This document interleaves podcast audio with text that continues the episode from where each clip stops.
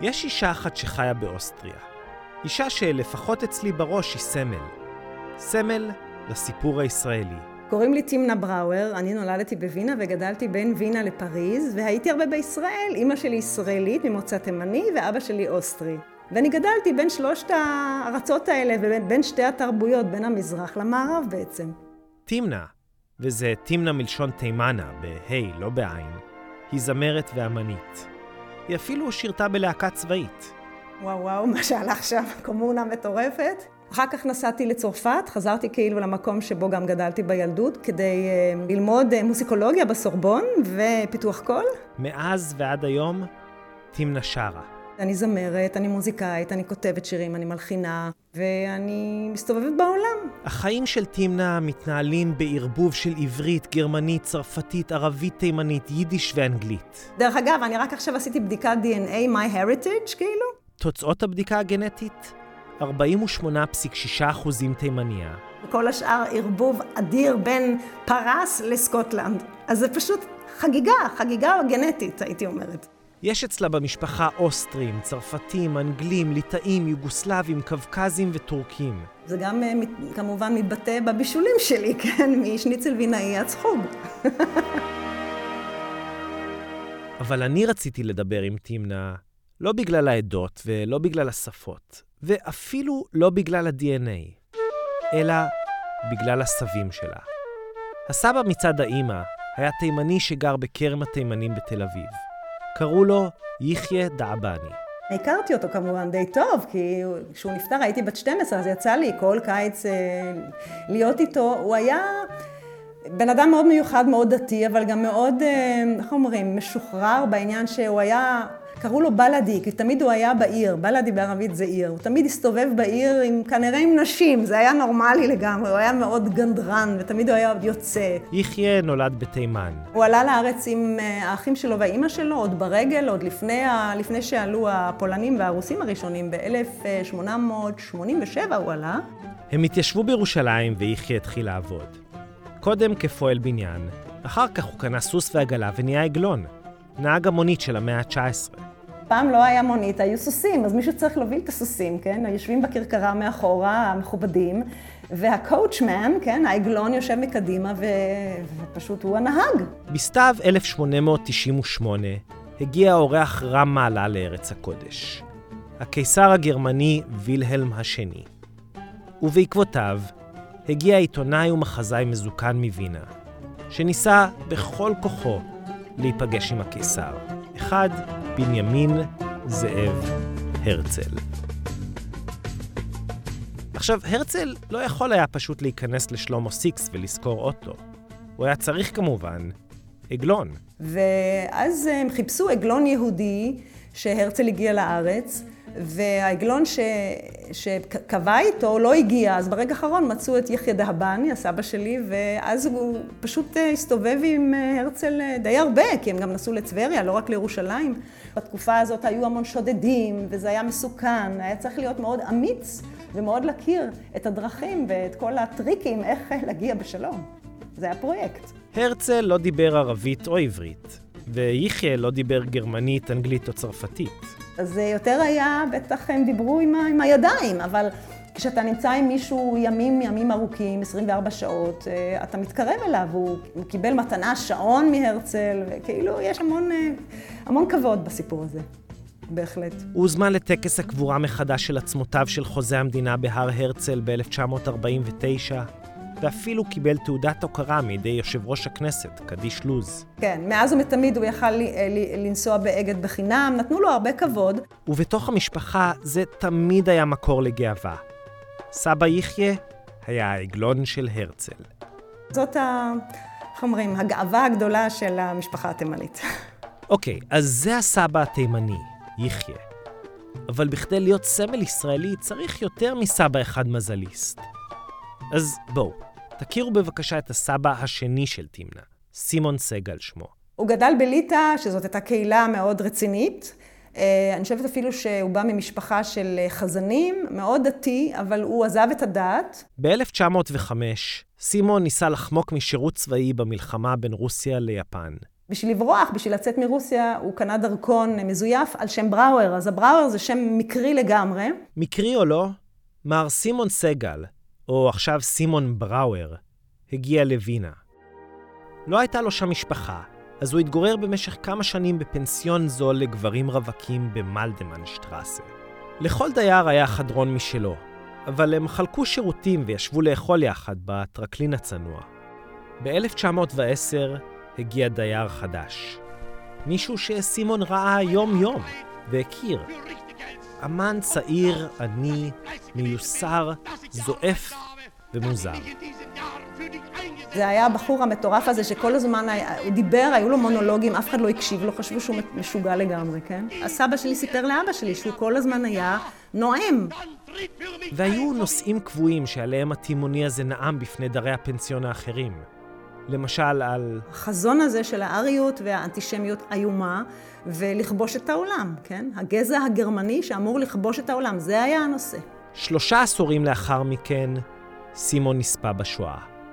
שואה שהונהגה על ידי לא אחר מאשר חברו המוזר לפנסיון, אדולף היטלר. כך ששני הסבים של תימנה, סבא יחיא וסבא סימון, מעולם לא נפגשו, אבל שאלתי אותה איך היא מדמיינת פגישה שכזאת. אוי, זאת שאלה נורא יפה, אף פעם לא שאלו אותי אותה. אוי, זה מעניין מאוד. תראה, קודם כל יש בעיה של שפה. הם לא היו יכולים לתקשר, אבל אני בטוחה שבאיזשהו אופן, סבא שלי מליטווה, שבא ממשפחה כל כך דתית, שהתבולל, אבל היו לו את השורשים הדתיים, הוא בטוח היה לו, הם היו יכולים להתפלל ביחד מיד, מיד, כן? וזה מה שהיה מקשר ביניהם, הדת היהודית ששרדה אלפי שנים, שזה דבר מדהים, כן? מדהים. ואולי בעצם הם כן נפגשו. לא בעצמם ולא בחייהם. ומכל המקומות בעולם, דווקא על במה נוצצת בברגן. Als When the Night Comes. Richard Österreicher, voor de negende keer is hij vanavond dirigent voor de Oostenrijkse inzending. Timna Brouwer. בשלושה במאי 1986, אל מול נסיכים, נסיכות ומאות מיליוני צופים באולם ובטלוויזיה, זמרת צעירה בשמלה לבנה וארוכה עלתה לשיר. קראו לה תימנה בראואר, והיא הייתה נציגת אוסטריה באירוויזיון. השיר שלה סיים במקום ה-18, מקום אחד לפני השיר הישראלי באותו אירוויזיון. יבוא יום של מוטי גלעדי ושרי צוריאל. ישראל, אגב, לא נתנה לתימנה ואוסטריה ולו נקודה אחת. עצם זה שהיא ייצגה את אוסטריה בגרמנית, נתפס אז בציבור הישראלי כסוג של בגידה. למרות שאני ישראלית, אבל אני מייצגת פה ארץ שכאילו נחשבת אה, בקלישה לאנטישמית. איכשהו, דרך כל מיני צירופי מקרים היסטוריים, הביוגרפיה המשפחתית של תימנה מספרת את הסיפור של העם היהודי בעת החדשה. עם סבא אחד שהיה העגלון של הרצל, וסבא אחר שהתגורר עם היטלר, תימנה, הזמרת התימניה סלש צרפתייה סלש אוסטרית סלש ישראלית, מגלמת בתוכה את ההיסטוריה המשותפת שלנו. נדודים ועלייה, שואה ותקומה, ציונות וצה"ל, גלות ומיזוג גלויות. היא מגלמת את ישראל.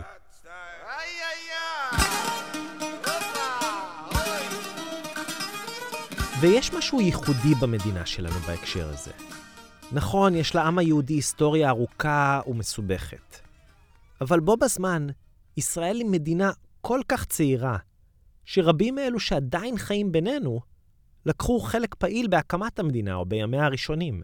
קובי שרת, בנו בן ה-92 של ראש הממשלה השני של ישראל, משה שרת, עדיין גר בתל אביב, לא רחוק מרות דיין, בת הכמעט 103, שהייתה נשואה למשה. ההיסטוריה הישראלית עדיין במרחק נגיעה. יש אנשים בקרבנו שהכירו את ויצמן או ז'בוטינסקי, כאלה שישבו לכוס תה עם ביאליק או צ'רניחובסקי, שהתדיינו עם בן גוריון או בגין. ויש אנשים, כמו תימנה, שרק צריכים לחזור שני דורות אחורה כדי להגיע למחולל שואת יהודי אירופה ולאבי התנועה הציונית. אהלן, אהלן, אני מישי הרמן, וברוכים הבאים לפרק נוסף של סיפור ישראלי. והפעם, רק בישראל. מתנדבים עושים חיים רק בישראל. הכרמל יורד לים. דיסקוטק נסגר מוקדם רק בישראל. הקסם של פורסט גאמפ, רובכם ודאי זוכרים, הוא שאיכשהו הוא מצליח לצוץ בכל מיני צמתים ורגעים היסטוריים סופר חשובים בתולדות אמריקה. אלוויס מתארח אצלו בבית, וגונב מפורסט את צעדי הריקוד שלו. בלי לשים לב, פורסט נותן לג'ון לנון את המילים ל-Imagine. No religion too? Ah. Hard to imagine. הוא נקלע לפגישה של הפנתרים השחורים, נואם בהפגנת ענק של ההיפים, נלחם בווייטנאם.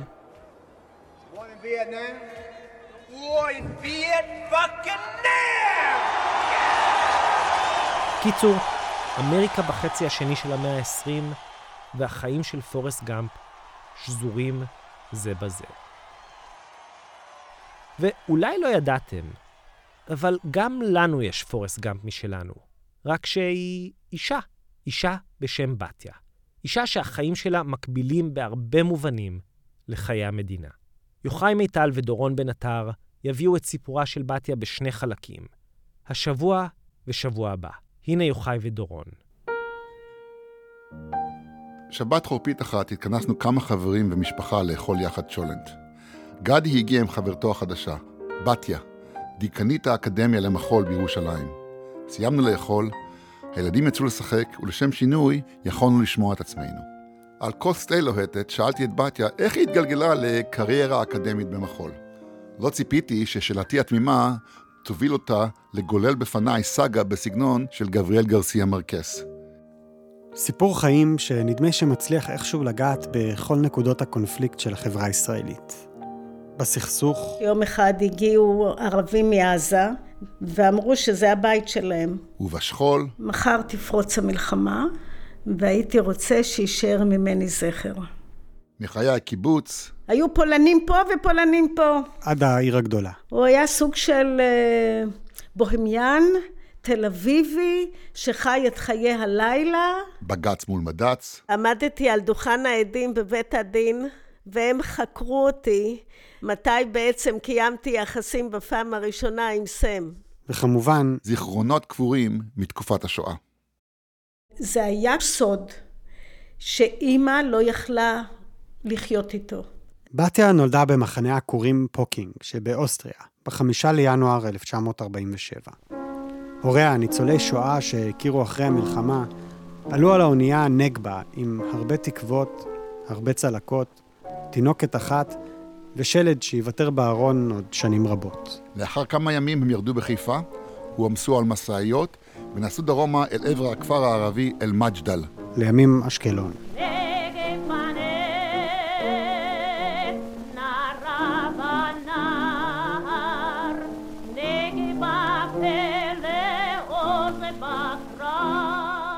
ירדו מהמשאיות וכל משפחה נכנסה לאיזה בית עם שירותים אה, בחצר. היה בית שהייתה חצר פנימית כמו פטיו ומסביבו נבנו החדרים וחדרי השירותים והמטבח והחצר הייתה בעצם החצר המאוד מרכזית ומשמעותית בחיים. שהחצר הזו הייתה הבמה שלי.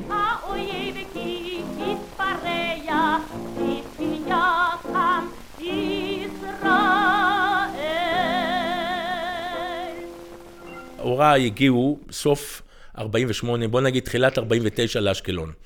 היו שם עוד ערבים, ואחר כך גירשו אותם ואת כל הפליטים האלה לכיוון עזה. זה אלי יונגלסון, אחיה של בתיה. הגיעו עשר משפחות ראשונות, ביניהם ההורים שלי. מהסוכנות הם קיבלו שלוש-ארבע פרות. ואיזה שלושה ארבע עיזים. גם אה, תרנגולות, גם ברווזים, גם אווזים, גם חמור, ואימא טיפלה בכל המשק הזה במקביל להיותה עקרת בית, ואבא עבד בהנחת קווי מים בכל הארץ הזו. ההורים של בתיה שילמו שכירות על הבית הזה לעמידר. מה שלא היה נראה לאבא שלה, נחמן, הגיוני בכלל. אז הוא ניגש למשרדים של עמידר ואמר להם, למה אני צריך לשלם לכם שכר דירה? הבית הרי הוא לא שלכם, הוא של הערבים. אז הם אמרו לו, תשמע, אמנם זה היה רכוש נטוש, אבל היום זה מולאם, וזה שייך למדינת ישראל, ועמידר שייכת למדינה, ואתה צריך לשלם שכר דירה.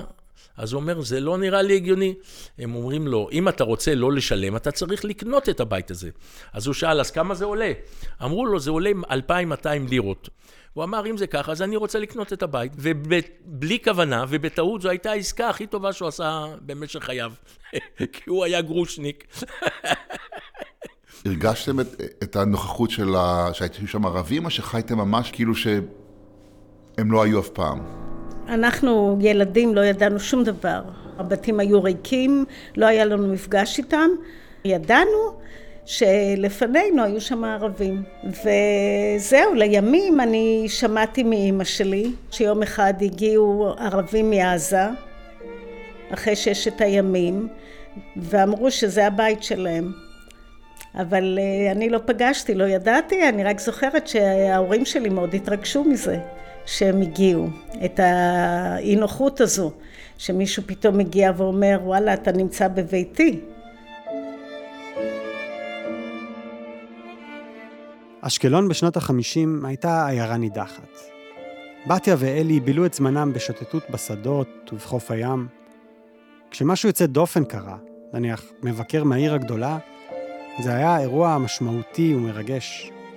הגיע לבית הספר מורה שאמרה שהיא מורה לבלט והיא מחולון ויש שיעורי בלט וכל ילדה שרוצה לרקוד בלט שתבוא לבית העם באפרידר.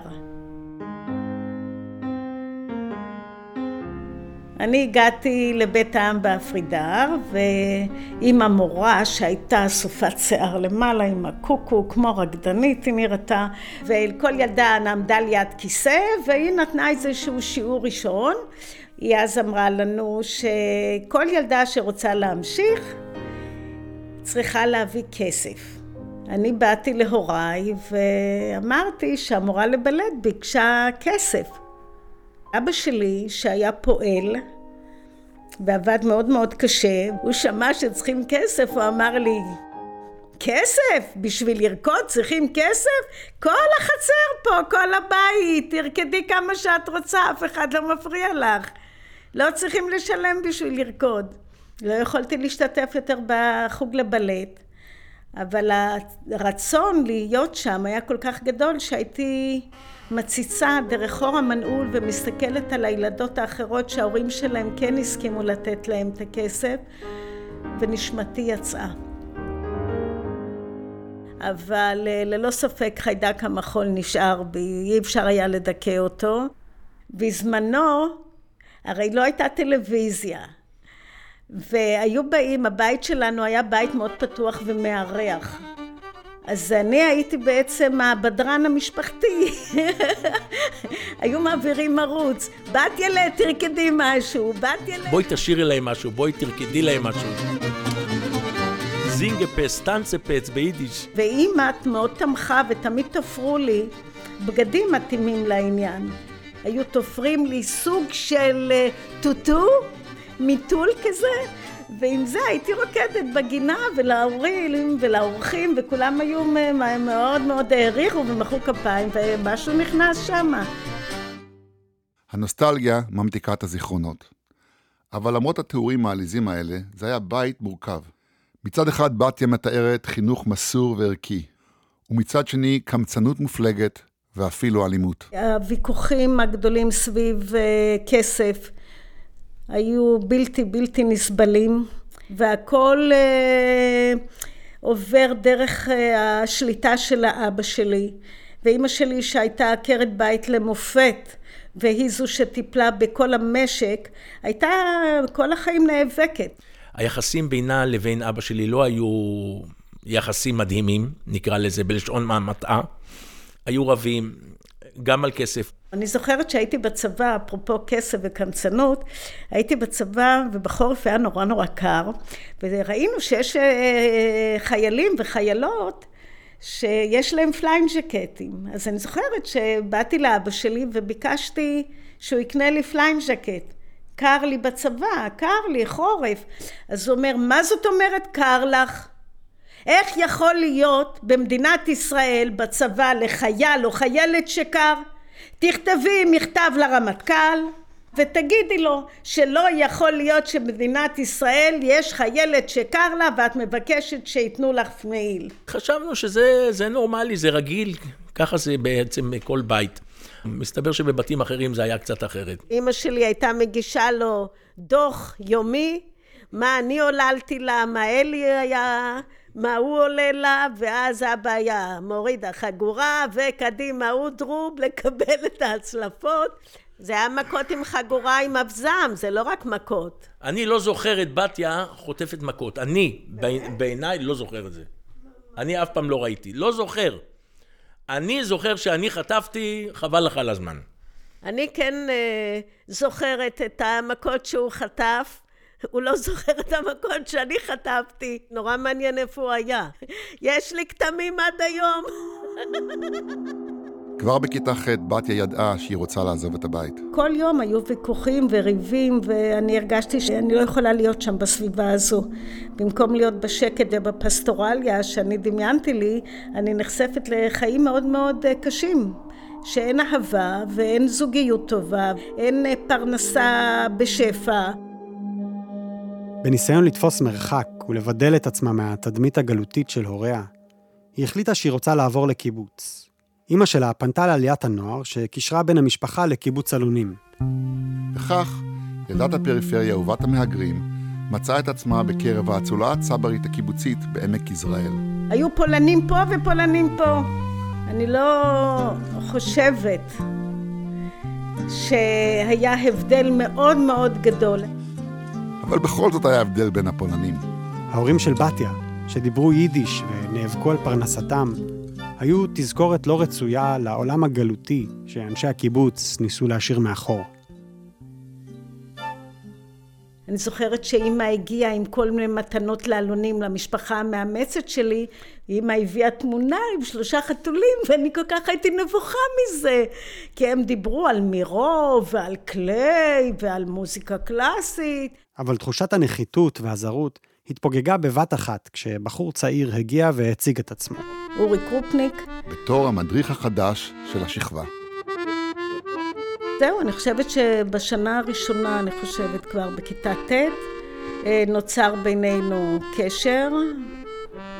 הייתה התאהבות מאוד מאוד חזקה, ובעצם פעם ראשונה אולי בחיים, שכנערה, פתאום אה, כל מיני אה, רגשות כאלה צפים ונמצאים, ואת חוגגת במובן הרגשי. כל מיני תחושות אה, נהדרות, ואורי פשוט נמצא שם, ואנחנו ביחד מטיילים הרבה, מסתובבים בשטח ובלילה ובשבילים וביערות ו... קוטפים פטריות ורואים אה, רקפות וכל המקום היפהפה הזה שאלונים טבולה ובנויה בו והמדריך מתאהב בחניכה והחניכה מתאהבת במדריך כמו בכל הסיפורים. בתיה הייתה בכיתה ט', אורי בי"ב. כשהסתיימה השנה, אורי יצא לשנת שירות, התגייס וסיים קורס טיס כחניך מצטיין. בזמן הזה בתיה גם כן סיימה את לימודיה, התגייסה השתחררה. ואז? מטבע הדברים, מה עושים? גומרים צבא, והשלב הבא בחיים, אה, חתונה. בקיבוץ לא היו מרוצים מכך שאחד מטובי הבנים מתחתן עם ילדת חוץ. בעיקר משום שחששו שבתיה תשפיע על אורי לעזוב. אבל בתיה ואורי היו נחושים להתחתן ולהישאר בעלונים. בכ"ט בנובמבר 1966 הם התחתנו בבית עליית הנוער, ששימש גם כאולם הכדורסל של הקיבוץ. חצי שנה אחר כך החלה המתיחות של תקופת ההמתנה לקראת מלחמת ששת הימים. נשיא מצרים, גמל עבד אל-נאצר, הטיל מצור על אילת, בחסמו את מיצרי טיראן בפני אוניות השטות לישראל. בערב שלפני מתקפת הפתע, אורי חזר לקיבוץ כדי לבקר את בתיה, ואמר לה... ש... מחר תפרוץ המלחמה, לכל אחד מאיתנו יש משימה, כל אחד יודע לאן הוא צריך לטוס, אף אחד מאיתנו לא יודע מי יחזור. אורי! והייתי רוצה שיישאר ממני זכר. אורי! אתם עונים לאוויר ארבע. אני כל כך uh, נבהלתי ממנו, כי הבנתי את החרדה. ואני זוכרת שאמרתי לו, זה לא יהיה כזה דבר, אורי, אתה תחזור מהמלחמה ואנחנו נעשה ילדים מתוך בחירה ומתוך אהבה גדולה, מתוך שקט. אני נותן להוקים גזרה חופשית מ-36 עד 09. בסדר. אוקיי. אורי השתתף במבצע מוקד. דופקים אותו. כן, כן. מהלומת מטוסי הקרב הישראלים בבוקר של החמישי ליוני 1967, שהכריע את מלחמת ששת הימים. נאצר מחכה לרבין, איי איי איי נאצר מחכה לרבין, איי איי איי שיחכה ולא יזוז, איי איי איי כי נבוא מאה אחוז, איי אחרי המלחמה אורי חזר בריא, אורי חזר במיטבו, הקיבוץ כולו היה בשמיים, בעננים. לראות את הטייס שחזר מהמלחמה בריא ושלם ועשו שם מסיבה ענקית לכבוד חזרתו והייתה התרגשות מאוד מאוד גדולה. וזו הייתה חוויה. לראות את כל הקיבוץ סביבו.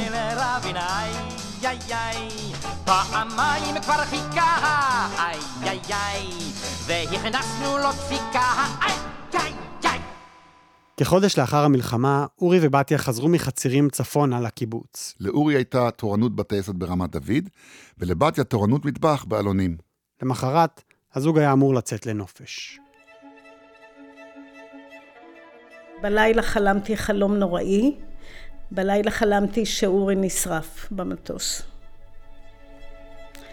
ואני בהיריון, ואני בחדר לידה ברמב"ם, ואני אומרת לצוות שאם זה ייוולד בן, שמו יהיה אורי, ואם זאת תהיה בת, זה יהיה אורית. ועם החלום הזה, בחמישה עשר ליולי התעוררתי.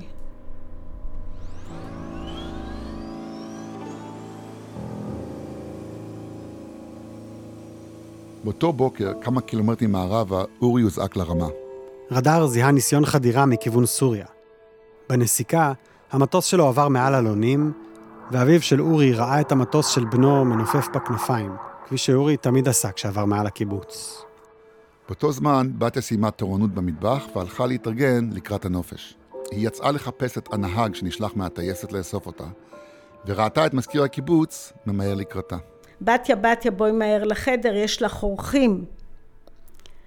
הגעתי לחדר ופתחתי את הדלת ואני זוכרת ישבו שם כל המזכירות, אנשי המזכירות ישבו בחדר, כולם מראש למטה, כולם בוכים ואני עומדת בפתח הדלת ושואלת מה קרה, אורי נפצע? ואז הם אמרו לי, מישהו ענה, באתי הרבה יותר גרוע מזה, אורי לא יחזור יותר. בדרך חזרה לבסיס פרצה אש בזנב המסתר של אורי. הוא פעל בהתאם להנחיות מתוך מטרה להגיע לנחיתת חירום ברמת דוד.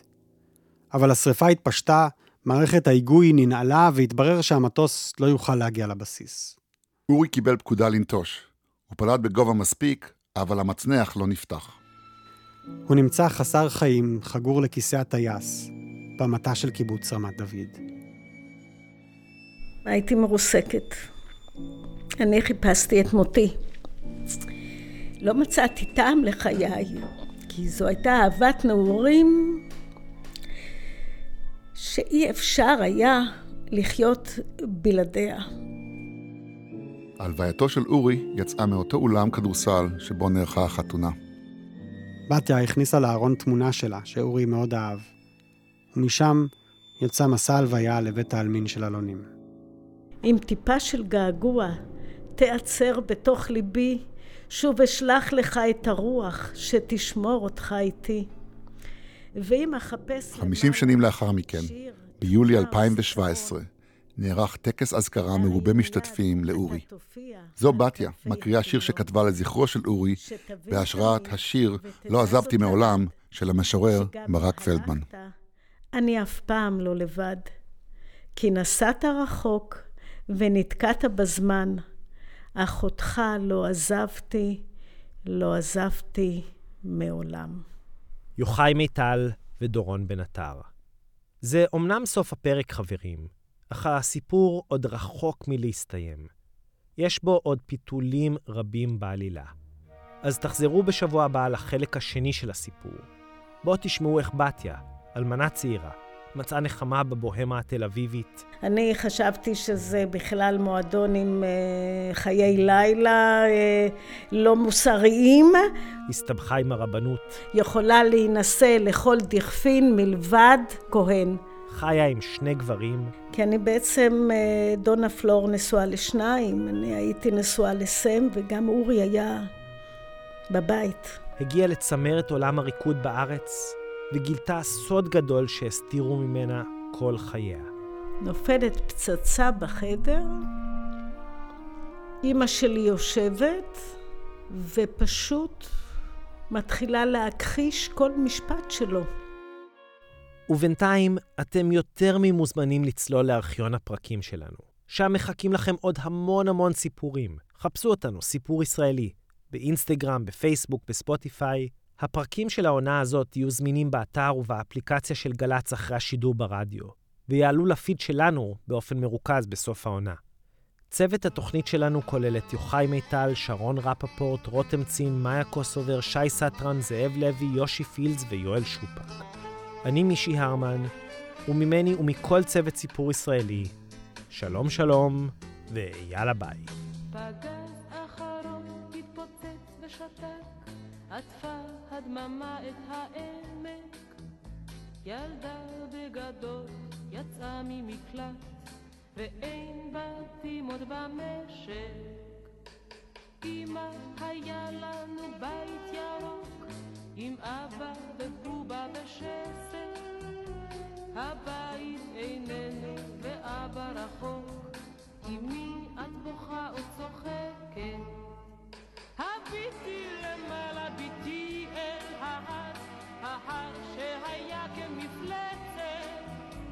עוד יש תותחים ילדתי על ההר, אך הם מאיימים על דמשק. הביטי למעלה, ביטי לגולן, שם יש חיילים, אך להבא, דגלם בצבעים של כחול ולבן, בוכה וצוחק שם גם אבא.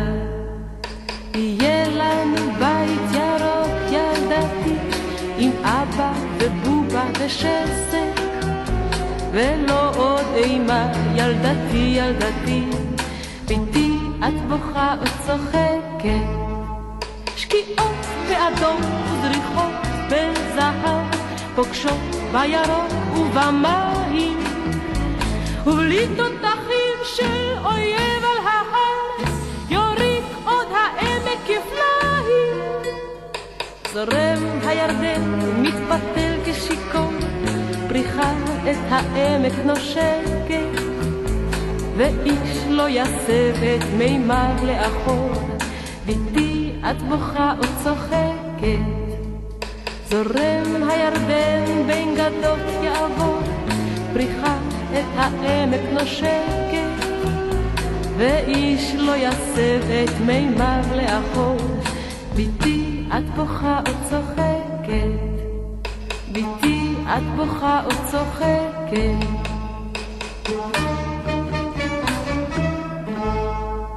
ביתי את בוכה או צוחקת, ביתי